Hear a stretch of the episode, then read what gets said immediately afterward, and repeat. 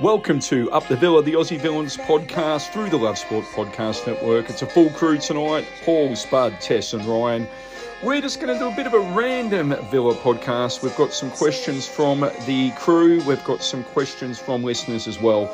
You can get us at Aussie Villains, Aussie with a capital A, Villains with a capital V on Twitter. We put a lot of our stuff there. We've also got an Aussie Villains podcast group as well on Facebook. So please join us as we dream on for some signings. Welcome to Up the Villa, the Aussie Villains podcast. Aussie Villains podcast. I'm Paul, one of the hosts. You get me at Paul underscore football on Twitter. We've got Spud. Mark is another one of our hosts. How can we get you there, mate? Um, at Spud4685 definitely worth a follow. Some very good football football analysis there. And uh, Rhino, another fellow host. Uh, how can we get you there, bud? At Rhino underscore Watkins. So Rhino, you can probably tell by his voice, but Rhino is off through a trip uh, to Wales with a young bub. So good luck to the cast and crew. We won't say what airline you're flying, just in case they try and ban you there. but he's getting his own fight happening in a week or so because uh, Bubba is. It's going to come at some stage. I think Bubba's just waiting to Villa do some signings. uh, looking forward to entering another Villa fan into the world. Brilliant. Uh, we we we you know, we are. It's it's like anything, right? You your passion filters to other people. I've now got other people saying, "Oh, I don't, you know, I don't really follow football much, but I'm what that Aston Villa sounds okay," and I love that kind of thing you don't even mean to drag these people into it. Babies have no choice. That's it, yeah. Yeah. So, guys, we got some um, really good feedback uh, on um, on our, well, really good questions on our Twitter link, which is at Aussie Villains. Um, so, Aussie with a capital A, Villains with a capital V. So, we'll go through a couple of the questions there. This episode tonight, we're actually going to post our own questions to each other with no notice, which I, I'm really uh, excited about. Um, Tess hopefully is coming on soon. Um, our fellow host there, you can get him at Cuban Night on um, Twitter there, and you can't miss that one. As soon as you start typing that in, it comes up. Probably because all Cubans have been banned everywhere else. But um, nevertheless, so we'll, we'll, go through a couple of questions uh, on there. Uh, just one that wasn't really a question uh, for the pod so much, but um, we put up earlier today. We're just over halfway through the season. Where do you think we will end up on the table at the end of the season? So we've got some uh, good answers there. So at the moment, we're 28 points after 20 games. We answered that on our podcast last week. Um, we got a few answers there. And it all comes down to, at the moment, a lot of people are coming down to signing. So uh, mm. the Lionheart has said here, it depends if we buy any attacking players. If we do, then I think we will climb. If we don't, I think we will struggle to hold on without Ings' goal input. Well, he scored what six goals, um, and that's six goals out of twenty three. So it's a fairly good point there. Uh, up the Villa, uh, six looks achievable if the good form continues. Thank you for that feedback. Uh, Bernard Keavy, that's a good little name there. K E A V Y says eighth is feasible, probably no higher. I think a lot of people would agree with that one. Uh, Alex, Alex for life, Alex. Well, oh sorry, Villa for life, Alex. That's a bit harsh. Um, he's he's sitting a top half at least. If we can keep injury free and make a good couple of shrewd signings and maybe even seven. So we've got some realistic listeners here. Um, Harvey AVFC says ninth, and I asked him if he'd be happy with that position. He'd like Conference League, but doesn't want to set it too high with expectations. Doesn't want to be disappointed. Ewan answered on to that. I don't know if it's just me. I'd hate us to be in the Conference League. And then it got into a whole debate there, so I won't go into that about where they'd want to end up. We've got a ton there, so I'll read a few more out later, guys, but really appreciate the feedback. Um, just one here from No Coder. Um, and then we'll come uh, we'll come back to that. If we don't bring in anyone else, we'll be around 10th to 12th I think we can push for seventh or tenth if we had another two quality players and Carlos comes back fit. So some really reasonable comments. We'll come on to some other people with you if you guys are fine. Um, Rhino, do you have any questions for us to start the pod? Yeah, I've got a couple of questions actually. Um, mm. The first one's a bit more of a general football question. Yep. Uh, I, have just started following um, 90s footballers on Twitter. And it's a great page if you're not following. Have a look at it. And it just gives you highlights of just you know, all 90s footballers. And it just brought me, you know, brought some memories back. So I wanted to ask you guys, because we're all, from different countries, different ages, and I just wanted to find out who who's your top three footballers of all time, and they don't have to be Villa related, and there's no order to that three. Uh, Spud, I'm going to let you start here. Yeah, um, like, do you mean Ryan off from my enjoyment of watching over the years, kind of thing? Like, yeah, yeah, yeah. So people you've absolutely loved watching. Yeah, um, my my number one to watch. I truly loved watching Thierry Henry. I, Yeah. I, I thought he was an absolute genius of a footballer. Right, I- call. Great yeah, call. I just like just that Arsenal team. I was a big Villa fan, but if Villa were so far away from winning the league, I was always rooting for Arsenal to win it. Like uh, when they were neck and neck with United, because they really knew how to play football, and they were like being a big football fan. I just thought they were a pleasure to watch that team where they had like Ljungberg and Pires on the wings, Vieira, Gilberto Silva, Yeah, Bergkamp and Henry. They're just, but they were just the balance they had, the just the joy to watch. And I, Thierry Henry was obviously the spearhead of all that. And um, yeah, I just Thierry Henry would be up there. I thought I thought he was just a fantastic footballer. And like I remember when he first came, they signed him from Juventus, and uh, he was a left winger. And he actually started really poorly, like for Arsenal. yeah. I remember that. I remember him coming across. Yeah, and and and and and he uh, he actually talks about it in an interview himself after as well, and he was saying like only for Arsene Wenger showing so much faith in him, and Wenger was like, "I'm going to start playing you up front," and Henry's like said he was kind of thinking, "Should I move?" You know, just his confidence was low; it just wasn't happening for him. Suddenly Wenger moved him in to play up front with Bergkamp, and it just sprung to life, and should the rest is history. Like so, so for me, Thierry Henry because um. I got to see him a lot as well because he was playing in the Premier League, you know. So you got to Yeah, see, yeah. you got to watch him week in, week out, and I thought, um, I just thought he was a brilliant footballer, and just uh, he was everything that I like about football: speed, pace, power, tactical brain. What a finisher! He scored every kind of goal you can imagine. Um, very, very few weaknesses in his game, and uh, Hmm. his ball carrying ability, like the, his goal against Tottenham, where he picked it up in the halfway line in the derby. I don't know if you remember that goal Yeah, uh, just just a sensational footballer and the times he dragged Arsenal as well like they like against Real Madrid in the quarter final where they were getting absolutely battered and again he just picks the ball up in the halfway line and just runs through the Madrid team and scores in 2006 and just yeah just just a great footballer um obviously Le- Leo Messi's in there I mean just I, I don't think anyone of our generation could could um not like Messi you know just yeah. it, just everything he brought, everything he's won. Um, I'm not going to get into the Messi and Ronaldo debate because they're both phenomenal players, and I think we we're, we're we're very lucky to have had two such generational talents in our time because Maradona was probably a bit before my time.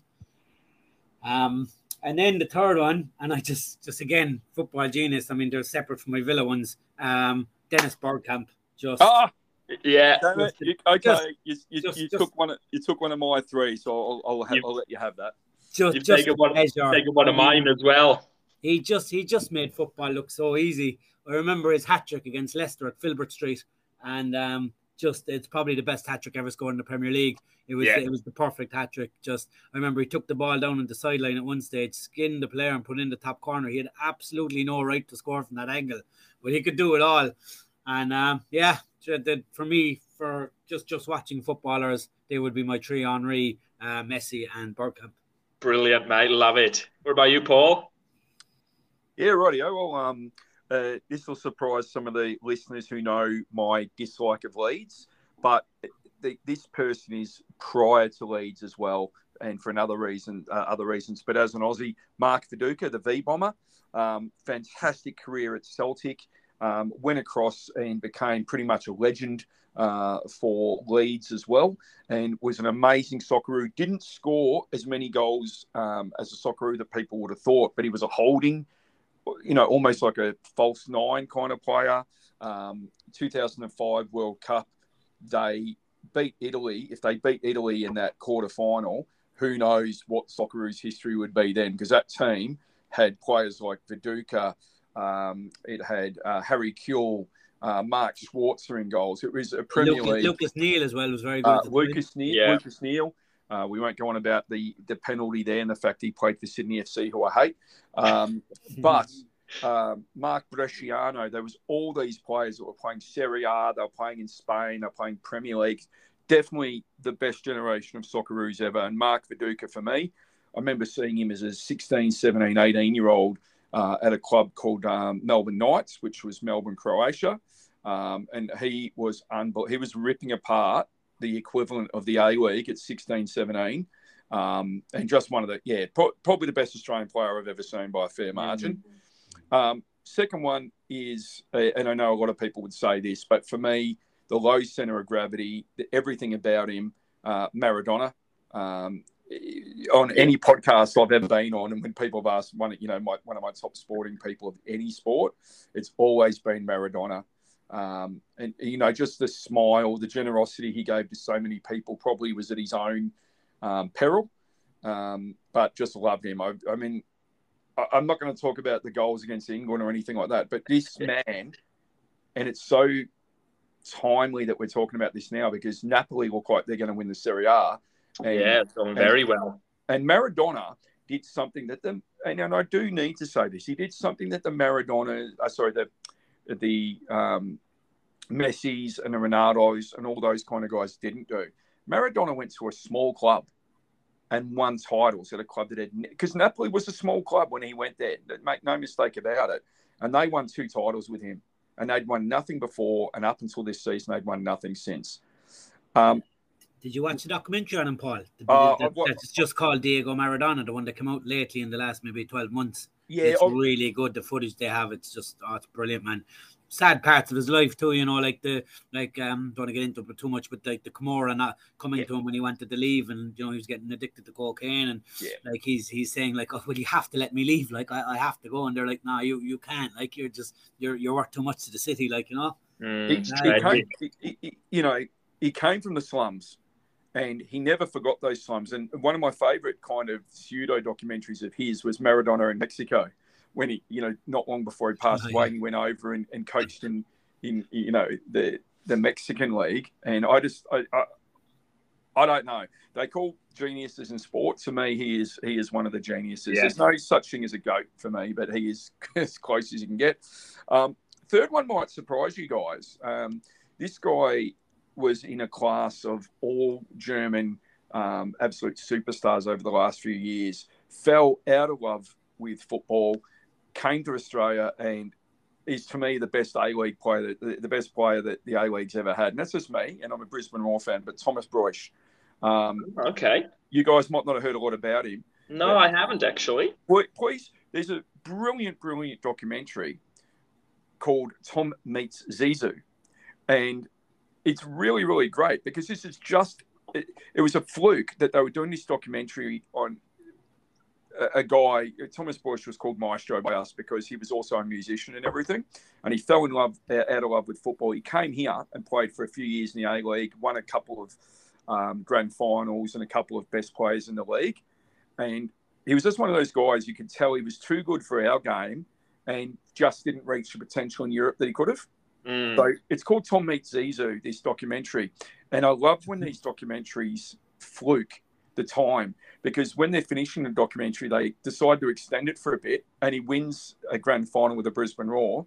We were down 2 0 in extra time with three minutes to go. We end up equalising on the last kick and winning on penalties in front of 51,000 people. Wow. Um, and four or 5,000 Roar supporters had left when we were 2 0 down in extra time. Oh, um, no. And left they the game. they couldn't get back in, and we won on penalties. Oh, um, no. So, you know, if you get a chance, have, have a look at Tom Meets Zizou and you'll understand what he means to me. Yeah. Definitely will do. Yeah, that's great, fellas. Um, I'll give you my three. My three, I had Dennis Bergkamp as my um, the first on the list there, and same as you, Spud, sort of grew grew up watching that Arsenal team and and when Bergkamp came in in like 95, it was like that influx of foreign players coming into the Premier League and they just offered something different, but he was just special. And it, you know, I think very underrated was his assists and his passing.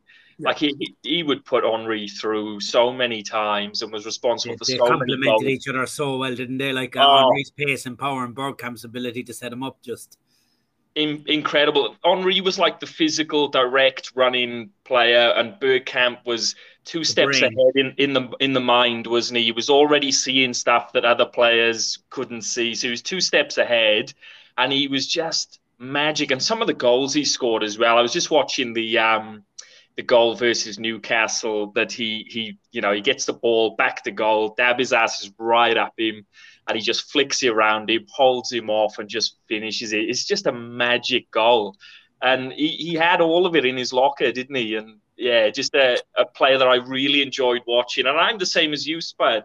I sort of had a bit of a soft spot for Arsenal um, back in the day because of the way they played and because Bergkamp was there. So yeah, loved him. Obviously, Villa was my number one, but uh, just from a from a from a football spectacle point of view, like, yeah, I just love watching Arsenal because they were just they were just a joy, weren't they? Like in fairness, to them, like yeah, they were, and, and it was the changing of the guard. Man United had been so successful for so long. It was nice to see another team come in and you know rival them and and make it a bit of a contest. So yeah, Dennis Bergkamp for me. The next one is Zinedine Zidane for me. Yeah. Um, just perfect on both feet.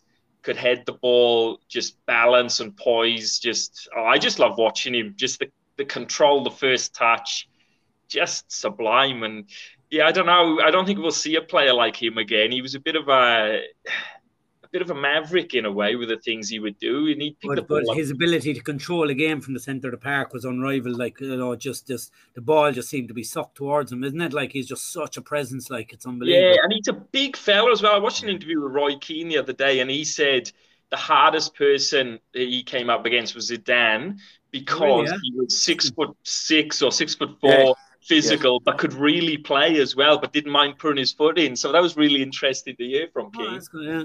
There's a documentary there um, about uh, it's called I don't know did you ever see it? It's called uh, uh, Keane and Vieira, the best of enemies. Did you ever yes, see it? No? Yeah, and, I don't think I've seen it. No. Oh, it's on YouTube, man. Have a watch. It's called. Yeah, really? They bring Keane and Vieira together, like to talk about their career, and they get on really well now, you know. And they, uh, but if you get a chance right now, have a look at it. It's really. I will. Good. I will. I loved Patrick Vieira as well in that era because he was another one who just he went toe to toe with Keane, didn't he? And wasn't uh, wasn't backing down. But yeah, Zidane. Now going back to Zidane, won everything, didn't he? Wherever he went, and scored some really special goals. And the goal he scored in the Champions League final against Bayer Leverkusen. There, yeah, at, at Hampden, wasn't it? Left was left foot volley.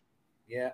And yeah, you can't discuss his career. We won't go on about it. You can't discuss the career without, unfortunately, the only highlight that most people show is that that headbutt you know, and and I, I hate the fact that that's what he's remembered for by so many people. Yeah, it, it is. It's a real it's a real shame. Is there a real low point for his career? But he bounced yeah. back and managed uh, Real Madrid to three Champions League trophies, though. So yeah, yeah, and he's yeah he's done really well. But yeah, just another player that I just loved watching, and you know you chuck his highlights on on YouTube, and he's just he does stuff that you just don't think is possible. And then the third one I struggled with a little bit because there's yeah it's it's really hard, but I sort of I went with Ronaldinho in the end because mm, yeah. he was just another player who just seemed to just have time on the ball and could just make things happen from nowhere. He scores a goal against Chelsea in the Champions League. He's on the edge of the box. Yeah, I think he's got two or three defenders right in front of him. He takes no swing at the ball and just pokes it in Licks like it, nearly yeah. in the top yeah. corner and just from nothing. That was him. He could just make a moment out of nothing and turn the game. And just a brilliant character, I thought, and really enjoyed him when he was at Barcelona. He just make you happy watching football, wouldn't he? Like he's just... yeah, yeah. And he played with a smile on his face, didn't he? And was I, yeah. I have to let the listeners know that there is no way we've spoken to each other about these questions, right? Because I. I'll let you finish it, and I'm going to ask the next question, and you're going to not believe what my answer is. Okay, um, so yeah, I mean, you want to talk about highlights. He he he and, and smiles. His highlights are the best I've ever seen. Yeah, and the smile on his face is absolutely magical. I mean, uh, he almost didn't. Live, he was so good. He almost didn't live up to his potential. Yeah, and he was around for a long time as well, which is great for us. We got to see him for a long, long time, and again, just some of the pa- some of the skills and some of the passing from him was just. He unreal. kind of announced himself to the world at the 2002 World Cup. You know, he yep. had just signed for Paris Saint Germain at the time, and and then they had the three R's up front: right, Ronaldo, Rivaldo, and Ronaldinho. What what a team that was! Oh, what a trio that is! Well, guys, I'm going to segue into my question here for you guys. You could have one player at your club from the last 30 years. Um, you could have one player at Villa and I have to answer this just based on you. I actually had Ronaldinho down. You get oh, it nice. because the pace, the balance, the goals, and the joy he would have given with his smile. Um, I had Ronaldinho down as a player that I would have had at Villa. Yeah. Yeah. Yeah, class. Yeah. So who who would have you guys? You can bring anyone from the last twenty odd years to Villa Park, um, and they, they play a few years. Um, who would you take? And I, I have got Ronaldinho. Thierry Henry for me. I think he'd Yeah. suit this team as well down to the ground. An actual Yep. finisher with pace. Geez, we're not going to lose on either of those players so far. I, I'm going to bring um, another Brazilian mate for Ronaldinho. I'm going to bring uh, Ronaldo R9. Yes. yeah. Yeah. He solved our goal scoring problems. And another guy Exactly. who played another guy who played with a shocking haircut and an absolutely amazing smile. Yeah, just yeah, just a striker that we've lacked for a long time. So yeah, I'll bring Just Ronaldo. I'd love to see what he could have done if he wasn't so injury prone. Like his record with being injury prone is just unbelievable. The goals he scored. Can you imagine what he would have done if he wasn't injury prone? You know. Do you know eh, Just an interesting point on Ronaldo, right? I watched an interview with him, and you'll find it on YouTube. He's, he's in Brazil, and the commentator or the interviewer says to Ronaldo, "Who's the best player you ever played with? Best strike partner?" And this is at the end of his career. And he came out with Luc Nilis when he was at PSV, former Villa player. Oh really? And I was really surprised because even the interviewer, if you go, back, I'll try and get a link for him, put it on the on the on the Twitter page. And the interviewer's jaw nearly hits the floor. He's like, "What about all these other players?" And reels off these players. And he goes, "Nah, nah, Luc Nilis. He just, he I was just, so excited when Luc Nilis signed for Villa, man, and then just typical, typical Villa, yeah. he gets injured. yeah." And and that's what Ronaldo, Ronaldo said. He goes, "He just put everything on a plate for me. It was just a joy to play with him. Interesting." Yeah, it's interesting. I didn't hear, never heard that. No. Mm, yeah, but Luc Nilis though, that um, that he 'cause did he score in his first game against Chelsea? Against Chelsea, it was a cracker, wasn't it? Yeah, brilliant goal on. Just like you say, that's typical Villa though. You get a player of that quality comes to you, and then not long after that was it, wasn't it? End of end of career. Yeah, pretty much. Um, so, do you want me to ask my question? Yeah. Ah, yeah, go for it. Right. What has been the most important win for Villa this season? And Oh. why? And, and why? Hmm. I'm gonna I'm gonna defer to Rhino first. I, I've got a fairly good idea of mine. Yeah, I'm gonna go with Man United when Unai Emery first came in, because of our struggles beating any of the top six teams in recent years. I think that's been a massive um, confidence boost for us, and we've really kicked on from there. Uh, and yeah, I, there's been some good wins, but I, I just feel like that one stands out for me, and it's always good beating Man United. And, and the length of time it's been since we beat them at Villa Park as well. Yeah, yeah, it's been a yeah, what, 96, I think, was it last time? we beat them? Yeah, August 95, wasn't it? 95, 96 season when the old famous You'll Never Beat any, Anyone with Kids uh, quote came out. That's right. Yeah, it was the first. It was the opening game of the season. That's right. season, yeah, yeah. I, I feel like for me, that's probably the most important because it shows that, you know, it showed the changes Emery was bringing to the club, and it, you know, probably gave our squad a massive lift, and um, has probably held us in good stead recently. Great answer. How about yourself, Paul? I can't disagree with that. That's exactly the game I had in mind. I think it started the belief in in the idea of what Emery could be. So yeah, I have to go the same. What about you, Spud? Um, for me, um, I actually think the Brighton away was the biggest result of the season so far, and I'll, I'll tell you why. Obviously, the United result was huge, being Emery's first game, but then we followed that up, and we hadn't won all season away from home. Um, Aaron Danks had a great result against Brentford, and Yeah. we followed that up with a bad result against Newcastle. And I thought it was really important that we could go back to back because one of the main things was we were away from home. We had to fight doggedly. And then I think the main reason for me that I thought it was so important was it was the last game before the World Cup break. So I Mhm. thought it was important for us to go into that break with a bit of positivity because had we lost that game to Brighton after beating Man United, I think that positivity level would have dropped. And they're like, oh, here we go, same as Aaron Danks again. Look, win one, lose one kind of thing. But I just felt that to get, get beating United and backing that up with an away win against Brighton really kind of set the positivity for the next six weeks going into that training camp in Dubai and stuff. That's a good point. Really good point. Like I say, um, just before going into the World Cup break is massive, isn't it? Just get that long six weeks to be hanging over a loss. and then yeah. and the away record still hanging over us. And you know, Emery mightn't have got the same grace he, he would have had. And it's just I thought it brought a lot of positivity to have back to back wins and two huge wins, really, like to get the United Hoodoo out the way and then to back that up with first away win of the season. And yeah, I just thought it was a really important win because had we lost that, they'd be like, oh, Newcastle Brentford again, low win one, lose one. And I just thought I just thought it was a very important win for us. Yeah. Well, we might a really good call there as well. Um, we might break in with a couple of questions from um, the Aussie Villains page. We had um, we had a, a, post about our podcast tonight, and Guy Bradley, who who caught off in comments on our post, and we really appreciate it, Guy. He um, we, we did this one last week. So this is this is one we can answer off for him. So Guy said, um, here's a task for you: go through the remaining games, estimate the points total. I've worked out another 30, which would give us 58th, seventh last year. Interested to hear what you reckon. So I did this this morning, and I went through the remaining games and, and went draw, win, loss, whatever. Um, and I thought it'd be 55 to 60 um, when we were talking last week.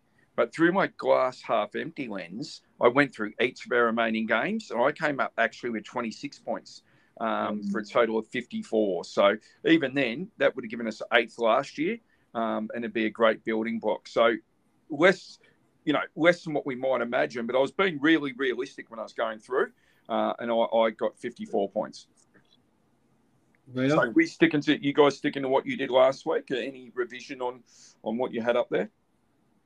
Yeah, well, I, I, haven't got a chance to go through fixture by fixture today once the question came because I was working and stuff. But oh, of course, the the um, I, am going to stick with what I said la- last week because I fully believe that. I think if we can match the after the bad season we had. If we can match that 55 points, and most seasons that 55 would have got us higher up the table, um, I, I, would be happy with that in Emery's first season. Um, yep. And I think it's a realistic game. You're talking eight wins, six draws out of your last 18 games. I'd, I'd gobble that up, to be honest.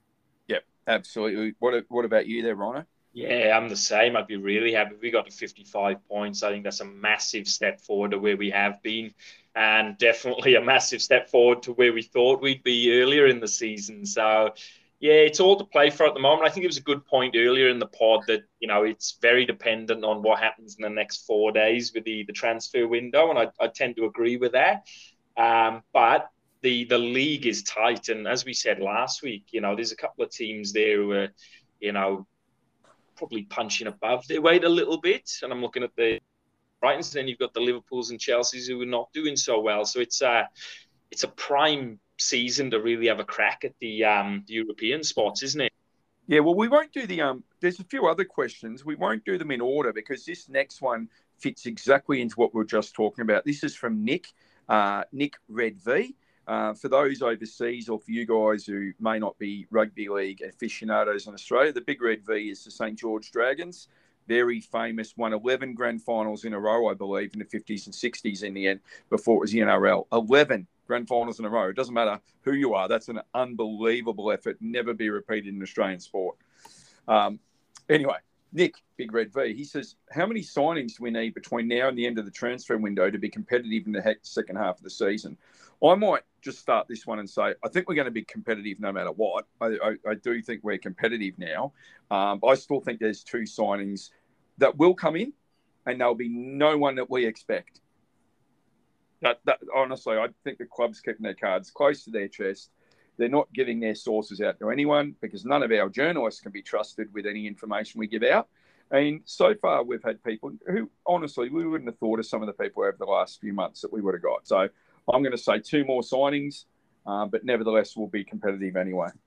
Uh, over to you guys. Marino?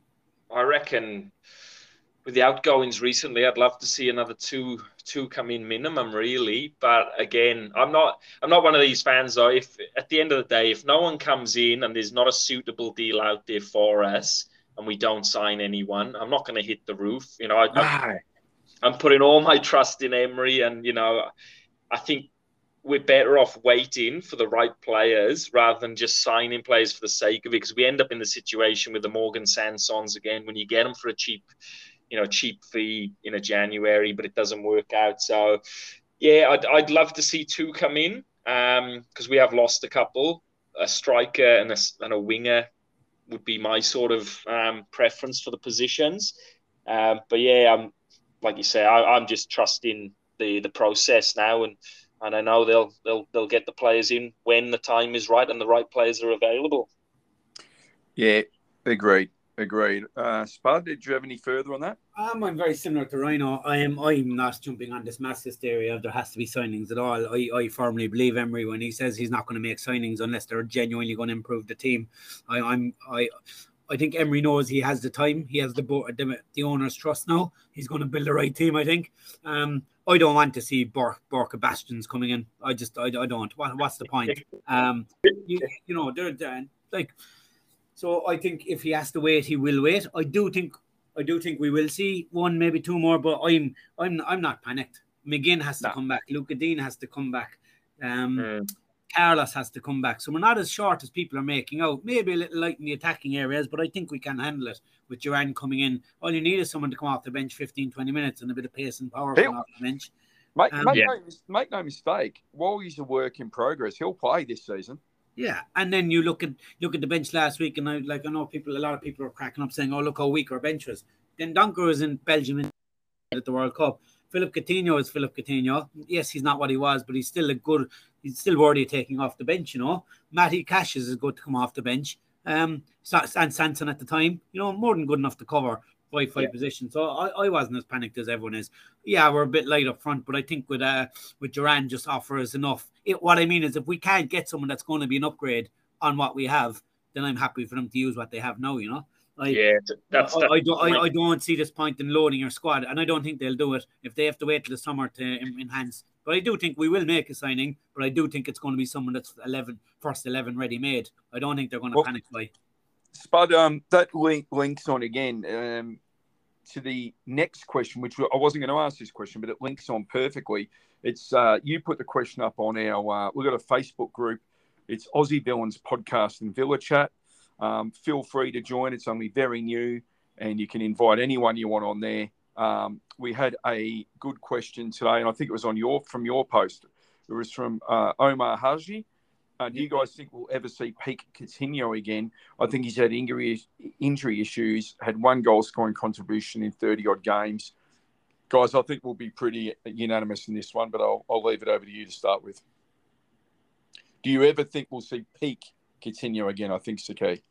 I don't think we'll see peak Coutinho again, but I definitely think he's got a place in our squad from here until the end of the season, and we reassess then, don't we, when um, we've got more time and more options available. But I still think in, in recent weeks, I've been pleased with his cameos coming off the bench. I don't think he's been as bad as some people have been making out. And yes, he hasn't been the Coutinho of old, but I think those days are probably a, a bit behind him now. But I still think he's got a, a role to play for us, and in the right games, the right situations, I think yeah, I think he can still do still do a good job for us. Uh, got a few more questions for you guys. Just we might um, take it in turns asking questions again. I'm enjoying this chat tonight, and we are very much a positive podcast, but I'm going to come with a negative to you guys. Okay, doesn't mean you're not a fan.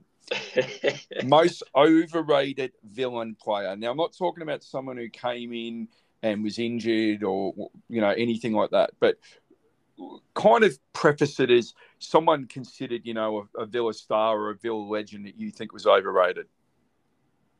Oh, that's a very good question, Paul. That's a tough uh, question. Yeah. Do you want me to start it off for you? Because I've got one. Kick it off.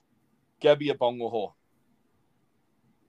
Good, very, very, very good player but I don't think he gave us anywhere near what he was capable of. I think he was unfit for large parts of his career. So we're never going to get him on as a guest. I had Gabby shirts. I've sung the Gabby song. But when I looked back at the guys that we've called club legends and so forth, mm. I reckon Gabby's been overrated in that regard. Oof. I'm racking my brains now trying to think.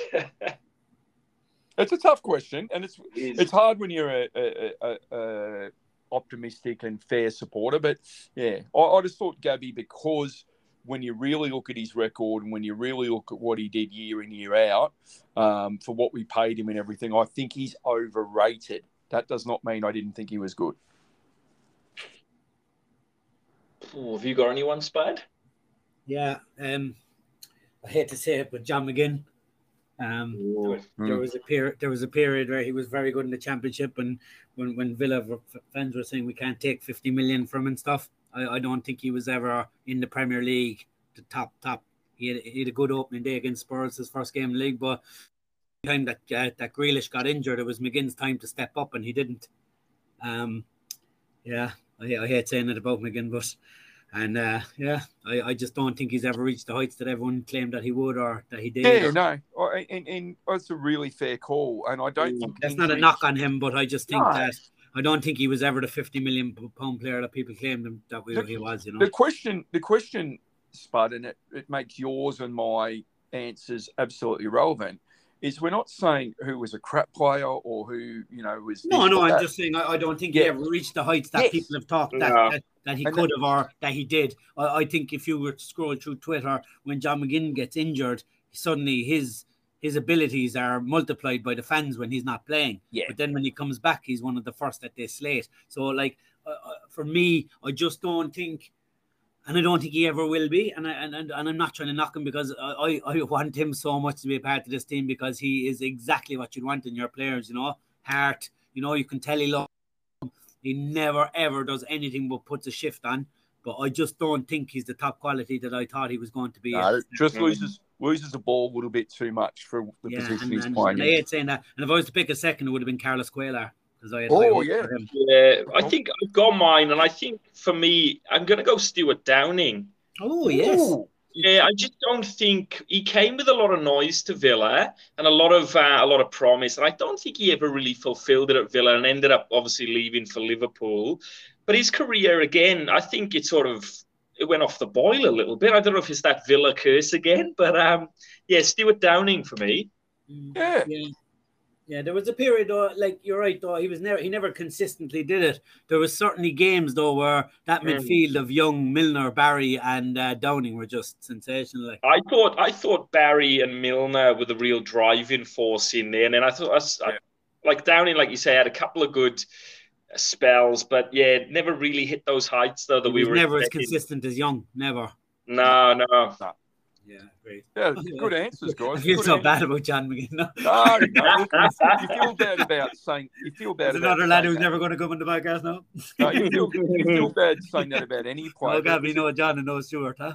question, guys, it was a question that had to be asked. So, ah, no, it's a fair question, and and and as you said, it's not us digging out slating the players. It's just giving our opinion who who we probably had higher hopes for, but never really yeah. reached that potential. Yep. Uh, guys, over to you for a question if you got them. I've got one you fellas, and this is a bit more Villa related. So, given we're all from different countries, uh, Wales, Ireland, and Australia at this point, and obviously Ted's from England. Yeah. From your home nation's current squad, pick one player who you'd take to the Villa. I wouldn't. You wouldn't take any Aussies. Not from our current Socceroos um, setup, no. Mm. Yeah, okay, fair point, fair enough. About you, Spud? Anyone from Ireland? Um, I think Evan Ferguson, the young lad at Brighton, there, he'd he'd be a good prospect of Villa. He's scoring some goals for Brighton at the moment in their first team. Got a great yeah. header against Leicester last week. Um, he's probably the only one. The, the, the Irish squad isn't exactly littered with, with talent at the moment. Same as Wales, mate. I'm sort of um, with Bale retiring. I'm left with not much, but I went with Brennan Johnson from Nottingham Forest, which oh, is a bit yeah. of a he's he's not a bad player. I think we could probably use him a little bit at the moment in that sort of attacking wing role. So yeah, I've gone Brennan Johnson. But I'm interested, Paul. Like you don't, there's no one in that Socceroos camp you'd. You'd, well, I'm going to give you. I'm going to give you a bit of an example from the World Cup. Okay, so I told you, you, you, you knew I was watching the A League last week, and, mm. and you asked me a player to look out for, and this is just an example. I told you to watch out for Tilio from Man City, and he yeah. was on the bench in the World Cup for us um, didn't get a game. Jamie Maclaren used to be a top striker in the A League, didn't make it over in Europe. Um, the only player you could possibly, I'm, I'm just being honest, a, that Australian team was coached so, so well because most of the players have had their chances overseas and, and just didn't make it. The only player that people would probably have a go at me about is Kuol, the player who went to Newcastle and has been loaned out. Oh yeah. But you're asking me to take a player to Villa, and if he's Mm. signed for Villa right now, I wouldn't be excited. We're talking about improving our squad now. And Yeah. I, I can't see a Socceroo that I and I know the Socceroo lineup intimately. Uh, intimately, yeah, that's the word. And I wouldn't take anyone. I wouldn't take anyone. fair enough. Yeah, fair enough. If you don't think they're Harry, going what about Harry Souttar? No, No, no, no, no, because I think we've got players that are very similar um, Yeah. to him. He, he's not uh, extremely mobile as well, and I think we've got players like I would rather have Konsa and Mings who know each other and are playing. So he's a fair player. Um, I, you know, the player that I would have potentially taken a couple of years ago and, and Yeah. would have given us the heading options would have been Jackson Irvine. He would have been really good in that because we don't have a tall big man up forward, but Yeah. he's so injury prone you're talking about me taking someone into Villa now He's going to improve the squad. Yeah, Um, and, and that was the, the way I kind of positioned the question. fair enough. No Australians, unfortunately. Nope. What about you? Did you give us a Welshman? Yeah, Brennan Johnson, Nottingham Forest at the moment, Oh. and Okay. he's probably he's probably the only one. Um, like I said, with Bale retiring, then he's the he's probably the the next bright hope, I guess, and has started to put a bit of form together for Forest recently. Scored a couple of goals, and yeah, he's he's Works a hard as bright well. talent. No, that's uh, yeah, no, that's a, that's a, I really like that question, but Mm. um, I'm sure um, if Tess had been here, I'm not sure what's happened with him. I know he's doing a fair bit of trouble, but um, Tess would have had a he would have had a lot of options. he would have had a lot more than us. Guys, um, uh, you gave a question there, Spud. You got one for us? Yeah, right. So um, it has to be realistic. So with all four positions, like goalkeeper, defender, midfielder, and striker, if you could realistically sign one for each place, who would it be? Oh, here we go.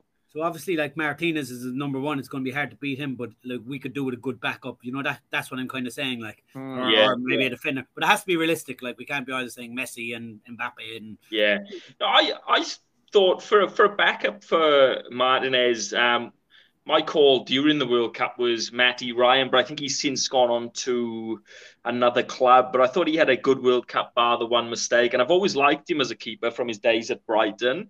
So I would put Matty Ryan as my understudy to Martinez. can he play with his feet though? Yeah, he can. He, not as good as Martinez. He certainly can play with his feet. Yeah, absolutely. So I saw him in the A. I saw him in the A League for Central Coast Mariners for many years before he went over to Europe. And the guy can play. Yeah, I'll take him. Um, we'll take him. we'll We'll take him. take, we'll take him because uh, yeah, we need something on the bench. Um, defender, midfielder, striker. All right. I think defensively, I'd want probably a right back would be my next port of call. Um, with Ash Young having an amazing season, but he is 38, and I don't think long term Matty Cash is the answer in that position. So I'd be looking at someone for a right back, but I don't know who we'd go for because it'd have to be someone pretty attacking, decent, you know, decent on the ball, can cross, can pass, and they don't come easy. Yeah, they're not readily available, are they? No, there's not many out there. Especially realistically getting them. Like you look in the Premier League, it's it's a bit tight. What about you, Paul? You got any uh, any suggestions in there? Um, I'm going to really uh, struggle here, but there's a striker I've been looking at, and I know we can't afford him uh, at the moment, but I, I, I just like him because he's not from a massive club. I, I really like Becker from Union Berlin as a striker. Far, Mm. big, mobile. I just really, really like him. And I reckon guys like that might want to have a go at a different style club. So I thought Becker from Union Berlin, I've been keeping my eye on him, and I'm just surprised he never gets mentioned by anyone. Um, Yeah, so I, I, yeah, sorry. I was sort of surprised as well. I just thought that Memphis Depay had left Barcelona and gone to um, Atletico Madrid, and even before the World Cup, he wasn't getting any games because they got Lewandowski. And I thought, you know, that's a player realistically, I think we could have gone in for. Do I think we would have got him 50 50? But I definitely think there would have been an opportunity there. But I would love to have gone for someone of his quality like Memphis Depay, and that would be a real statement signing for us. What So about um? What about at right back? You were talking right back. What about Molina? I know we wouldn't get him because he plays Champions League, but Molina from Atletico Madrid. Yeah, someone of that quality, someone who's playing at that level would be unbelievable, wouldn't they? But yeah, I know you said realistic, Spud, but I'm I'm, I'm just Uh, yeah, but like that, that's they're not crazy out out of their out of their realms of possibility. You know what I mean? Because No. players players are looking to come to the Premier League now. You know. yeah, I mean, I'm really looking at Europe because I still think that um, Values there. I, I just think that I think um, this is just my opinion. Okay, I think we've become so lazy as supporters and and everything that sometimes we just rely on other teams in the Premier League, and we don't think or we don't look outside the ba- uh, the, the the box enough. Um, and I think there's plenty of talent in Europe from not the biggest clubs that would love to play in the Premier League. There's plenty of talent out there. Mm. What about you, Spud? Have you got any players there that come to mind? Um, it's it's a tricky one, like because, um, I think I think for the back line, um, for me, I think right back is probably is be, starting to become the priority because I'm not I'm not sure Matty Cash is fully fitting in with with, with Emery's style, but that could change. Um, Yeah. I'm really happy with Young. He brings everything you want in that position, you know. But like, you can't go on forever. Like, you can't remain our number one for the next few years. So, there's, there- yeah, it's, it, it, there's no one really in right back that I think, yeah, we'd love to have him. Like, I know um Tariq Lamptey at Bright Brighton is very good. Um, yeah, it's a good but shout, very- actually. He's very injury prone. So, Yeah, um, I think We the have a- we have a- for me, I've meant sorry. we have a history of keeping the uh, injured players injured. Yeah, we do. We don't have a we have a record of that. All right. Um, I think for for me, I've I mentioned Pau Torres before, and I do think Yeah. that's something that we could get done as a centre back. But Yeah. uh, to be fair to Konsa, since I've said that, he's he's he's he's improved massively. So Yeah. like um, I, I would have thought that I've said it many times in a podcast that I thought Konsa was for the door. Um, I'm not 100 percent convinced now he is. Um, but um, I don't think he's going to be a guaranteed starter. But I think Emery will definitely see value in keeping him around to be to fight for places. I, I still think if Carlos doesn't hit the ground running, though, we're going to see a centre back in the summer. hmm Um, so yeah, for me, I think Pau Torres in the in in the defence. Nice. Yeah, it's good, mate. I just want to. you- You said something about Matty Cash before, so we might as well. We keep segueing around. Uh, Wolfgang Villa, you can get him at Villa underscore Wolfgang. He asks, "Is Cash really?" And I believe he meant good enough. Did he put God enough. Well, he's definitely not God enough. Um, hmm, is Cash really good enough? I think we've kind of answered that. I don't think he is for us to get to the level we want. Is he a good squad player? Yes he plays for Poland now, so he's going to want to play for a bigger club. So I actually don't think he's good enough for us, and I reckon we take the cash and run. Oh, It's a bit of a joke sorry. there, guys. Bit of a joke. That just before wasn't we funny. answer that, just to go back to Rhino's question, Ryan, do you know who I would look at? Who's that? Walker Peters. Oh yeah, Southampton. I was watching our the game against them last week, and I thought I could see him fitting nicely into our setup.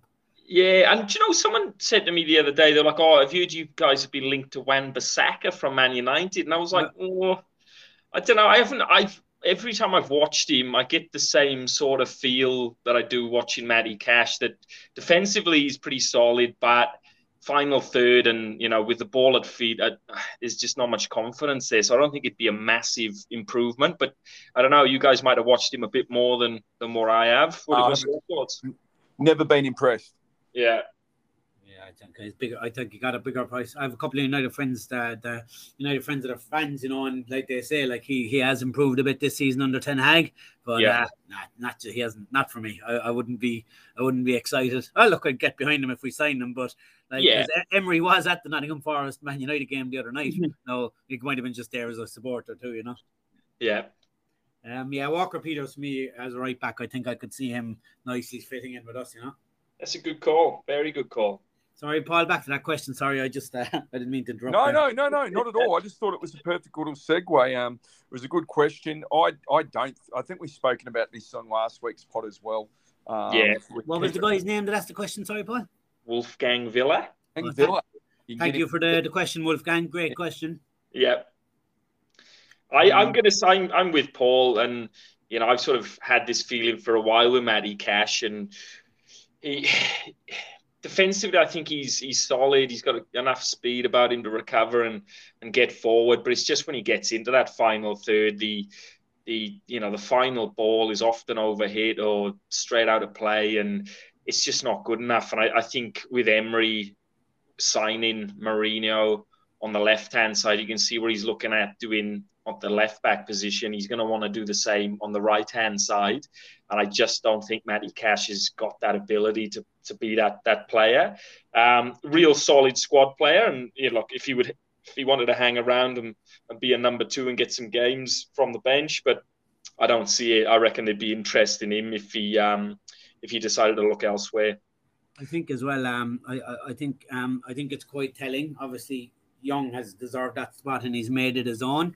Mm. Um, I, I, get the feeling that Emery rates him Cash as a player, doesn't trust him as the right back in the system. Mm. And before he goes dipping into the market for the midfielder, he was testing the waters with playing Cash a bit further forward to see. Obviously, there was tactical reasons he put him there as well, but I imagine he doesn't completely rule him out as a player. But he hasn't really lit it up when he's gone into the midfield areas either, has he? You, nah. you can see other clubs going, "Oh, we could get more out of Cash." um, he'd really suit us. Oh, he's a Polish international. And I think if the right money comes along, I think we'd be silly not to uh, at, at, least strongly consider it. Well, I've no doubt someone would sign him. He's there's yeah. definitely like there's definitely a player, as you say, Paul. He definitely offers something to a team. I just don't know is he offering it to when you see what Young's doing, not attacking as much in the important role. Young plays, I like you kind of feel, yeah, that's the style midfielder that we are the right back that we need, but someone that can kind of offer a bit more going forward as well because because Cash's la- crosses and last ball it's a lot to be desired. Sometimes a lot of moves break down. Like, yeah, I think I think there'd be a lot of interest in Cash, and he did start off life as a midfielder, didn't he, at Nottingham Forest? Yeah. I think, yeah, you know, he's he's dropped deeper since he's come to Villa, but I think there's you know there's a Premier League player in there, and you know. Again, like we're not bagging cash for the sake of it. It's just, you know, I think that's one position now that that will be looked at for an upgrade. And yeah, Ashley Young, though, what a season he's put together as well. So that's made life difficult for Cash as well. Which is what you want at a club. The, yeah, the, the, yeah. the foreign player should get the shirt, you know. Hundred percent, yeah, and and like you said, Spud, he's well deserving of that spot at the moment, isn't he? Yeah, hundred percent. Great question, though. Guys, we put up a um, poll a day ago, and it's had an outstanding response. Um, we put up in their prime who would you take in the current team? So I'd love your answers. Um, I'll give you the, the the uh, the answers that we put up. It doesn't mean they're the greatest of all time. I'm just saying in their prime, who would you take? And then I'll give you the poll results. I think I know where Spud's going to go here. So I've gone Olof Mellberg, Gordon Sid Cowans, Paul McGrath, and Dennis Mortimer. Yeah, it's so no in their prime, who no. would you take? No, yeah, I, I voted Paul McGrath. He was, um, yeah, just too hard to pass up, isn't he? I actually went different to you guys, and I went Sid Cowans because yeah, okay. everyone I've ever spoken to said he's the best passer that Villa's ever had, and I could just see him ripping uh, current games apart. He used to cop absolute hidings, horrible tackles, and still got the ball through on muddy pitches with heavy balls. And we know what Paul McGrath gives, so I knew everyone was going to go that, but I just thought Sid would give us so, so much.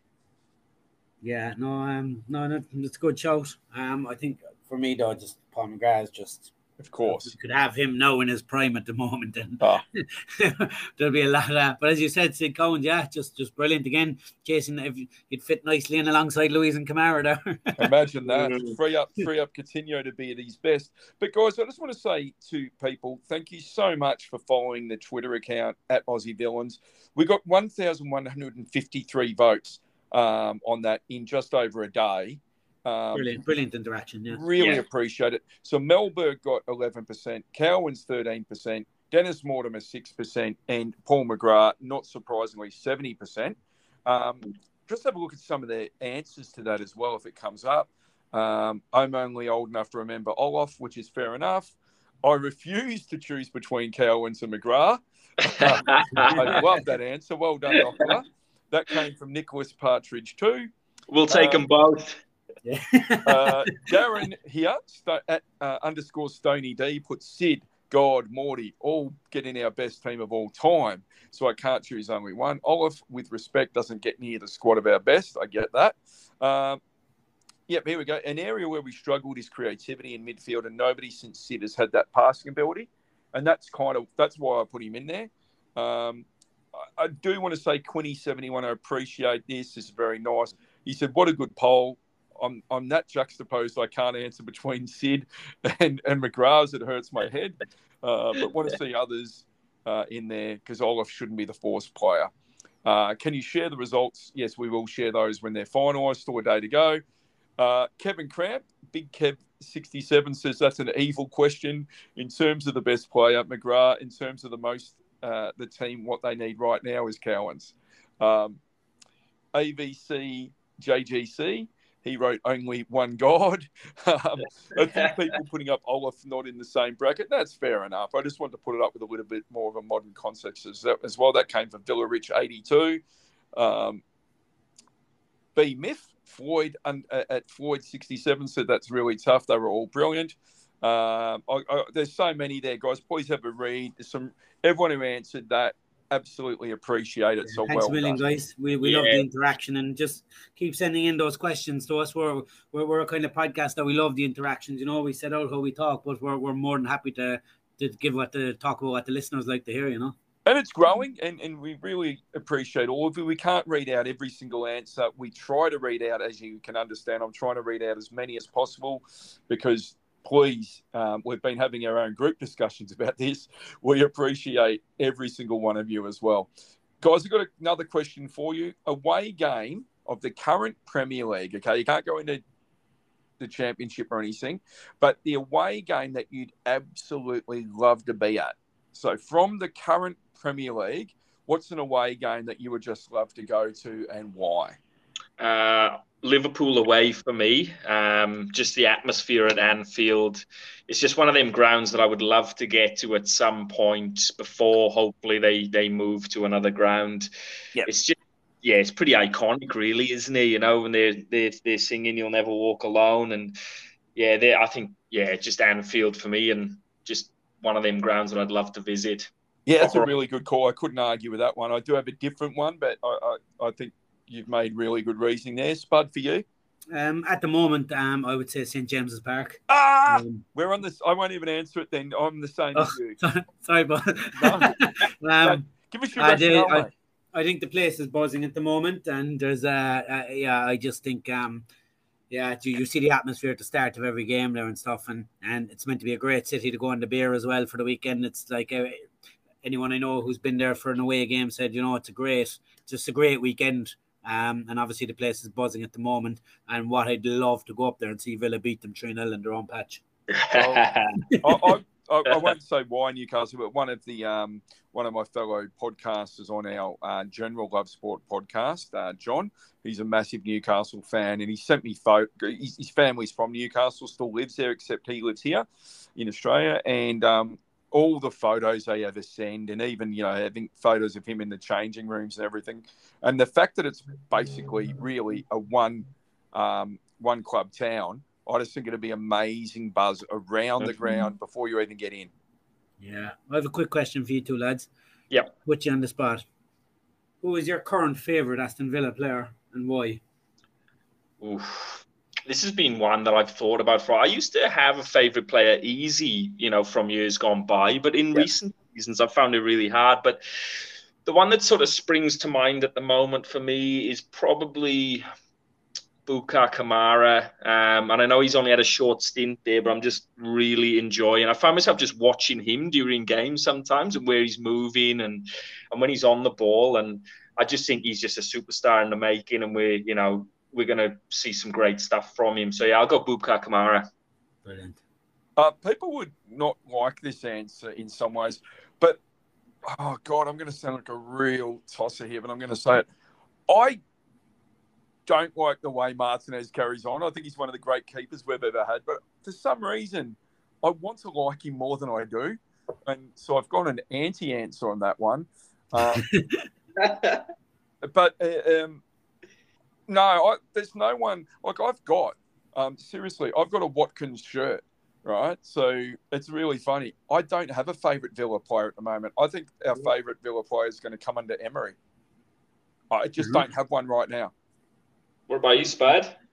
Uh, as you know, the last couple of years, I've had a serious soft spot for Dougie Luiz. I just, uh, Yeah. I've just, uh, I, I think his ceiling, his ceiling is high. You know, he's Yeah. he's improved naturally himself without very little coaching over the last few years. He's got better each season. So I'm, I'm really, really interested to see how he can develop under a proper world class coach. You know, but I Mm. must say, for the short time he's there, uh, Kamara is for me his football IQ, and as you say, just just Kamara to watch is unreal. But I'm going to stick with Dougie for now. But it's uh, it's Yeah. changing slightly. But uh, Douglas Luiz, just because um, I, I do I, I think there's a lot to come from him. You know.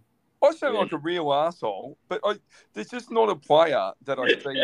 uh, you, you, do you get where do you get where I'm coming from? There's no one there. I'm almost 50 years of age, right? So I'm a certain style of supporter, and there's no one there right now that I have trust is going to be there in a few years' time. Um, so Kamara's the best that we're watching, no doubt, and and Martinez is one of the best goalkeepers in the world. But there's no one I'm going to go right that player. So you know what? I'm going to put someone who's never even played for us then, just to really piss off any listeners and understand that I have to be the worst. I'm going to put because I want, I would just love us to to buck the trend and grab this young player who ends up becoming a, a striker who stays with us for a decade. I would love. I'm so going to put a Duran Duran song on every week. I want Duran to be that 19 year old that just Villa gets and stays with us for a decade. Uh, that would be brilliant. Love it. Yeah. Uh, ho- ho- hopefully he hits it. Like you know, it's been a while. It's probably probably since uh, let's say Dwight Yorke since Villa have unearthed them. Oh, well, Christian Benteke. So he Yeah, actually just unearthed yeah. a gem. Like every other club seems to do it at different points, but Villa just like it's once in a decade that we seem to unearth these gems. You know, so hopefully, Jhon, hopefully Jhon Duran is the one. You know, like like how what are Brighton doing? Like they're unearthing him like season after season after season. You know. Hey, no pressure, Duran. Don't don't worry about me. I'm almost 50 years of age. You are 19. Um, so, mate, enjoy. He only just turned 19 as well, guys, on the 13th of December. Hey, I tell you what, though, Paul, he looks ready made for the Premier League. As in, like he looks built for the Premier League, doesn't he? Yes. Pace Yeah. and power. You know, he's Yeah. he's got a head start over some of the other people that are trying to settle into the Premier League. He looks like he can he can take a kicking. You know. Yeah, I'm, I'm really looking forward to seeing him. And like like you said earlier, Paul, I, he's going to get some minutes this season. So yeah, really looking forward to seeing him off the bench and what he can do. And and you know that's a position he can come on, hopefully not feel the pressure and just settle into the um into the Premier League. And he just looks physically ready though. Oh, I'm excited. I mean, look, he was playing top level football in Colombia. Don't underestimate the league there at 16 years of age. So, 15, 15 he got his debut, 15. man. Yeah. yeah, no, you're right. You're right. I thought he was 16. How quickly but is that rise? He's still only 19, like, and he's so he's played a lot of football in that short space time, and he seems to step up the level each time he's had to go up, which bodes well for us, you know. Yeah, Yeah. so that's where I'm coming from. Like, this is where people are going. I don't think people do any research. Sorry, I don't think some fans do very much research, which is really disgraceful considering you can just type it in your phone. But playing at, you know, 15, 16 years of age in Colombia, in, in the top level, that's absolutely outstanding. Do not underestimate what this guy's potential is. Yeah. Yeah. No pressure. No pressure, Duran. And like uh, people say, like, oh yeah, but look, the weather is going to be a shock to them. It's bloody freezing in Chicago in the winter. He'd be well used to it. Oh, God. Yeah, hey, hey, here's, a, here's an uncommon fact. Why is Chicago called the Windy City? I'm not sure. Because it's the windiest city in the world. That's what everyone says. It's actually to do with politicians. They used to say the politicians who used to be around Chicago were full of wind, and, and that's where the uh, term uh, Windy City came from. Oh, really? Go. I didn't know that.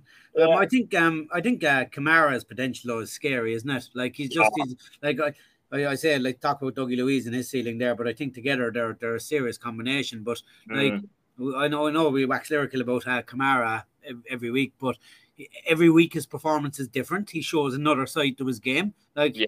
he, he looks like he looks like he's going to be the absolute complete footballer. Like you know.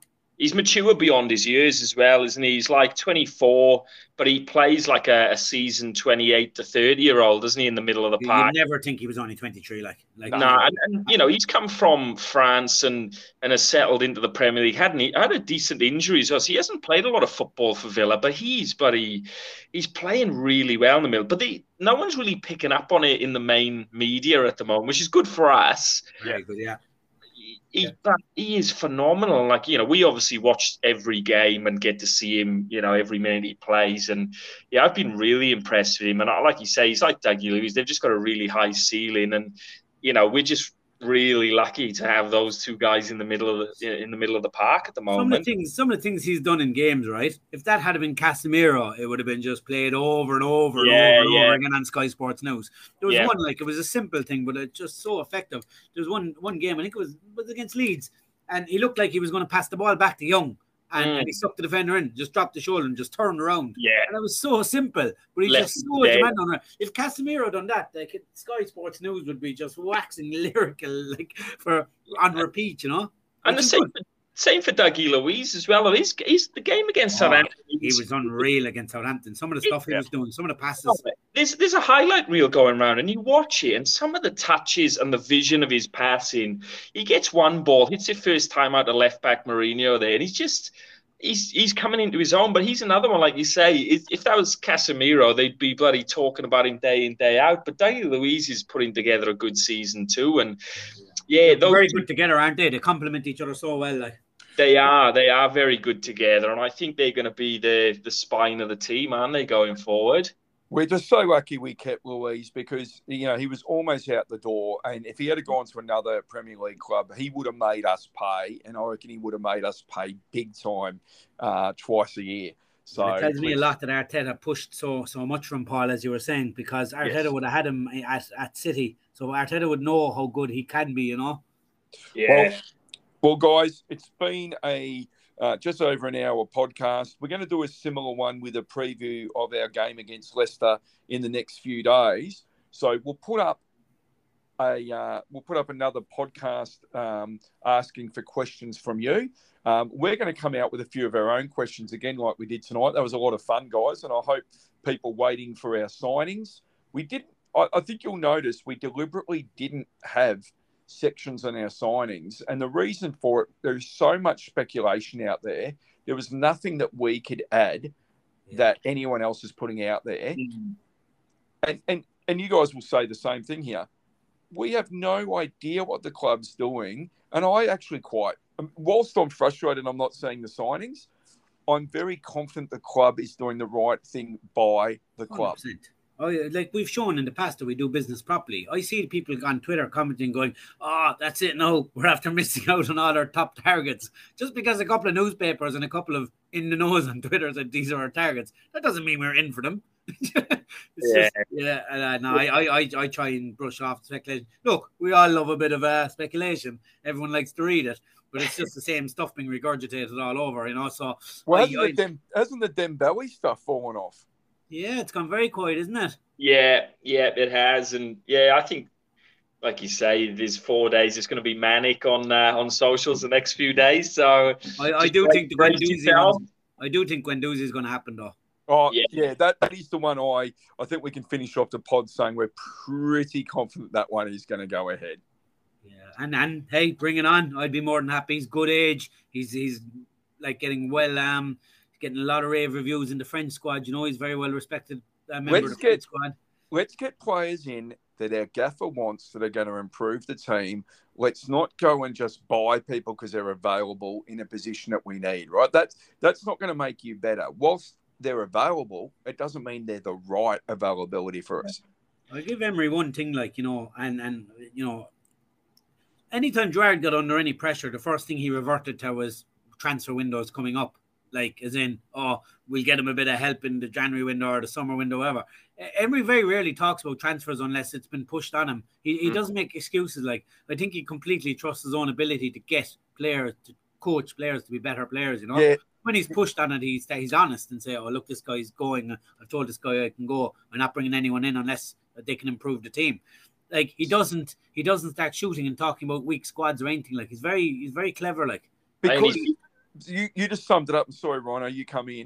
Um, I was just about to say, he's not just a manager; he's actually a coach. Yeah. Yeah. And I think he's um he's shown a ruthless side as well. He's actually, you know, if there's opportunities there to clear out some of the players that are not in his plans, he's doing it and and forging ahead with what he wants, and and that's the way it's got to be, isn't it? We've got to get behind him now, and yeah, looking forward to a really good second half of the season. Can't Um, wait. Before we finish, uh, he owes those players, without being rude, he, he owes them a discussion, which he seems to be doing, and he owes them nothing else. They're professional footballers. He didn't sign them. He has a vision for the squad. He owes them nothing. He's Mm. done it in a very respectful way, though. He's Yeah. not. He's not challenging them in public like other certain managers. You know, he's just Yeah. he's just says in the press conference, "Look, I've I think he's a good player. I've told him he's not going to get much minutes. Basically, if he can go if he wants, he can stay if he wants. Certain players then like Nakamba, he's obviously said can go. Augustinsson, he's not ripping anybody. He's just just telling how it is. They're not Yeah. going to play, so we're, we're going to move them on. There's Well- nothing wrong with that, and I'm sure the players will respect that too. There's no point, He's- you know. He's managed in England. He's managed in Spain. He's managed in Russia. He, he's dealt with Nice. people. He's learnt to deal with people. And I, I don't think we could be prouder of the way he's handled um, the outgoings and the possible incomings. I think it's been a magnificent lesson for people.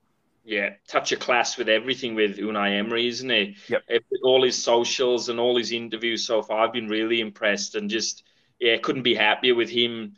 Uh, you know, being in charge at Villa and leading us forward. I just think he is the perfect manager for us right now. Yeah, And, and hopefully for the next decade with Duran banging in the goals. I'd love to see it.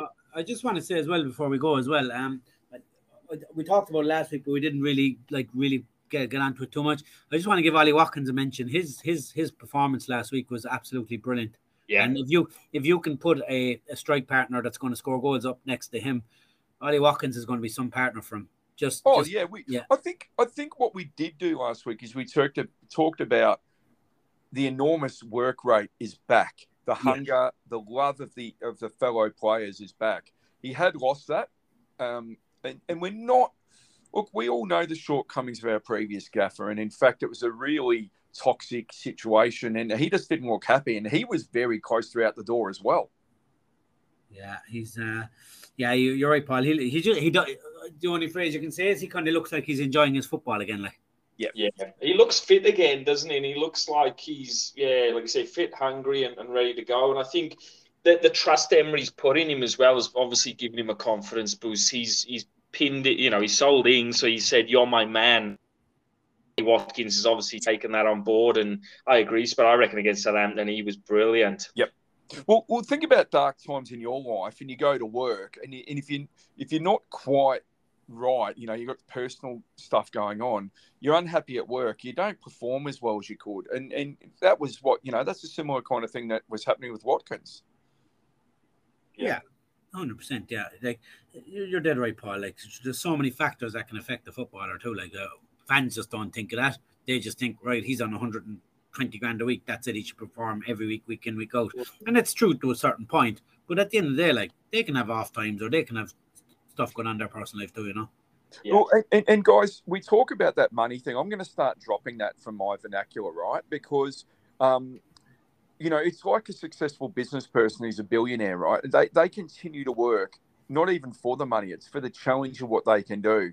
You know, when, like, I know people who've been in real estate and they've sold and made more money than we'd make in 10 lifetimes. They actually love the attracting the seller, um, and it, it getting the buyers in and, and getting that deal done. And so the money doesn't become a thing once you get a certain amount of money. You know what I'm trying to say? Like Yeah, in the end, it is titles, it is fun. I mean, why play football for 15 years if you're not going to enjoy the time with your mates and, and, and teammates? Yeah. No, that's it. I'm, I, I, I'd like to see him go on a little run now. Get a couple of goals. Oh, you know. please, you know, three or four games in a row. You know, he scores a goal, even if he doesn't get one in one game, and you know he ends up with four or five goals. It just would be so good for him. His time at Villa has been runs like that, though, hasn't it? Like he has, Yeah. he has, he has got little fluts and starts of four or five goals at a time, and then there's nothing for a little while. And yeah, and I'm Yeah, hoping you're right. him with um, Leon Bailey as well. I know his confidence is down at the moment, but I reckon if he can, you know, get himself a goal or two in the next couple of weeks, then uh, you know, him and Watkins are they're looking good together. You know, I think the confidence has been low. There's not many goals between them at the minute, but I think one these I'm still maintain it's going to click one day, and we're going to give someone a belting. I, I I can see it coming before the end of the season. Well, yeah, and, and and Emery's going to coach these guys to do things that they haven't done, make them a bit more unpredictable.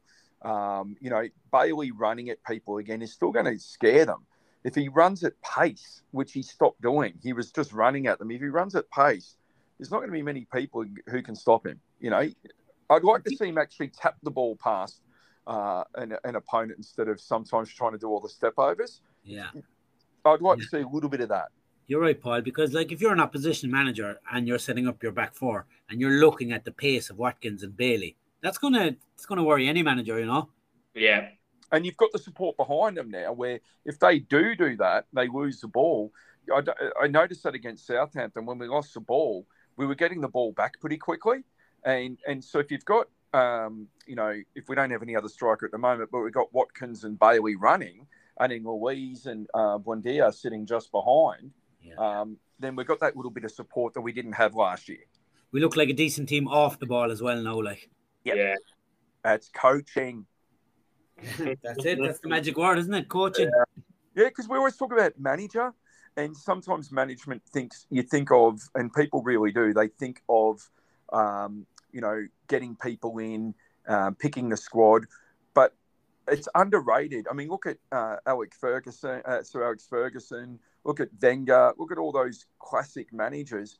They were coaches, and all the players talk about how they were coached um, during the week, and that's what those guys do.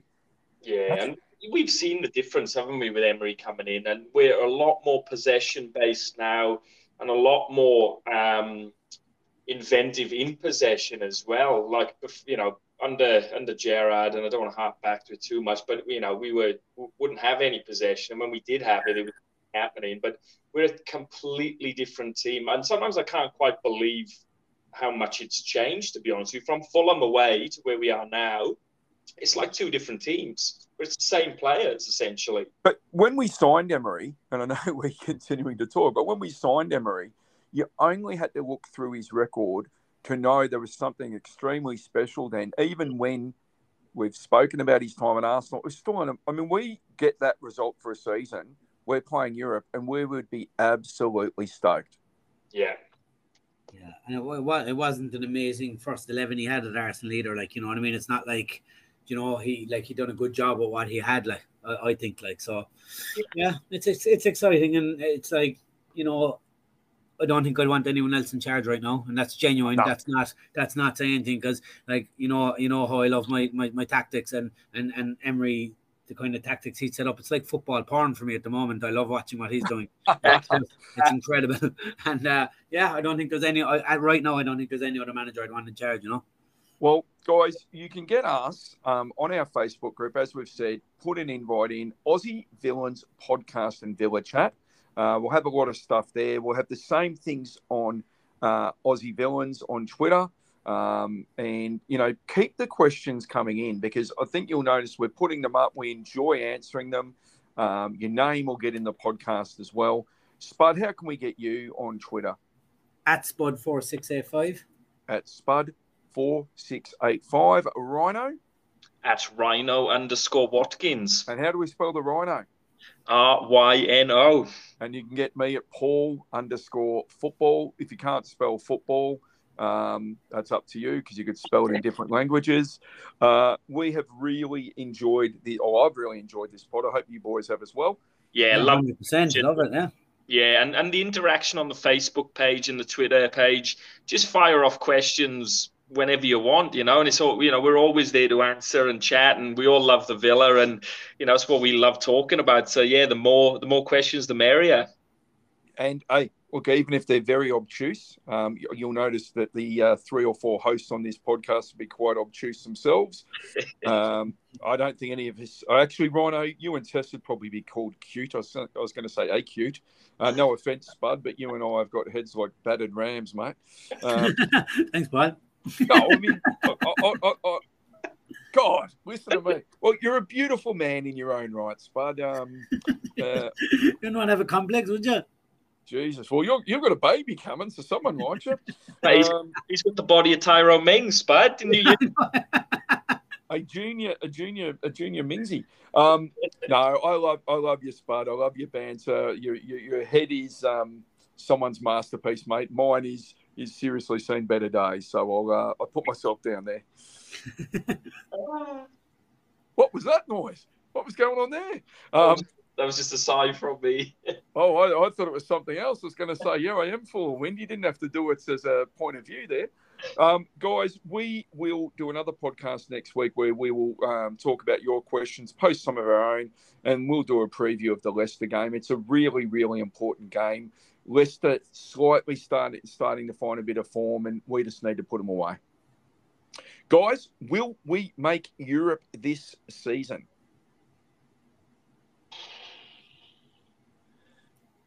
Um, I'm gonna I'm gonna go no at this point. Spud? I'm going to say yes. Oh, and, and did you hear the little, the little Just for me. excitement? I can hear the excitement there, Spud. My, my, my, my, faith in you and I is, uh, yeah, a lot. I have a lot Oh, of faith in this man. man. I, I, I can't ask the question and preface it with this, but it, it, it's it, that answer is going to come down to the next few days. I think if we get a couple more signing, I have to say yes or no, don't I? Damn it. Yeah. Um, no, not this season. Damn, I hated saying that. Your your enthusiasm, Spud, was amazing. I loved it. Apologies about your head. You are a beautiful young man. Um, we will join you next week on Up the Villa, the Aussie Villains podcast. And uh, thanks for listening to us. Up the villa. Up the Villa, guys. I'll edit. Uh, I'll edit that in the. Uh, I'll edit that in the morning. I always say that. Uh, thanks for joining us for another episode of Up the Villa, the Aussie Villains podcast. You can get us through Google, Anchor, Spotify, and Apple Podcasts, or wherever else you get your podcasts. Get us on Twitter at Aussie Villains, Aussie with a capital A, Villains with a capital V, and we will dream on for a great second half of this season by Villa. Up the Villa!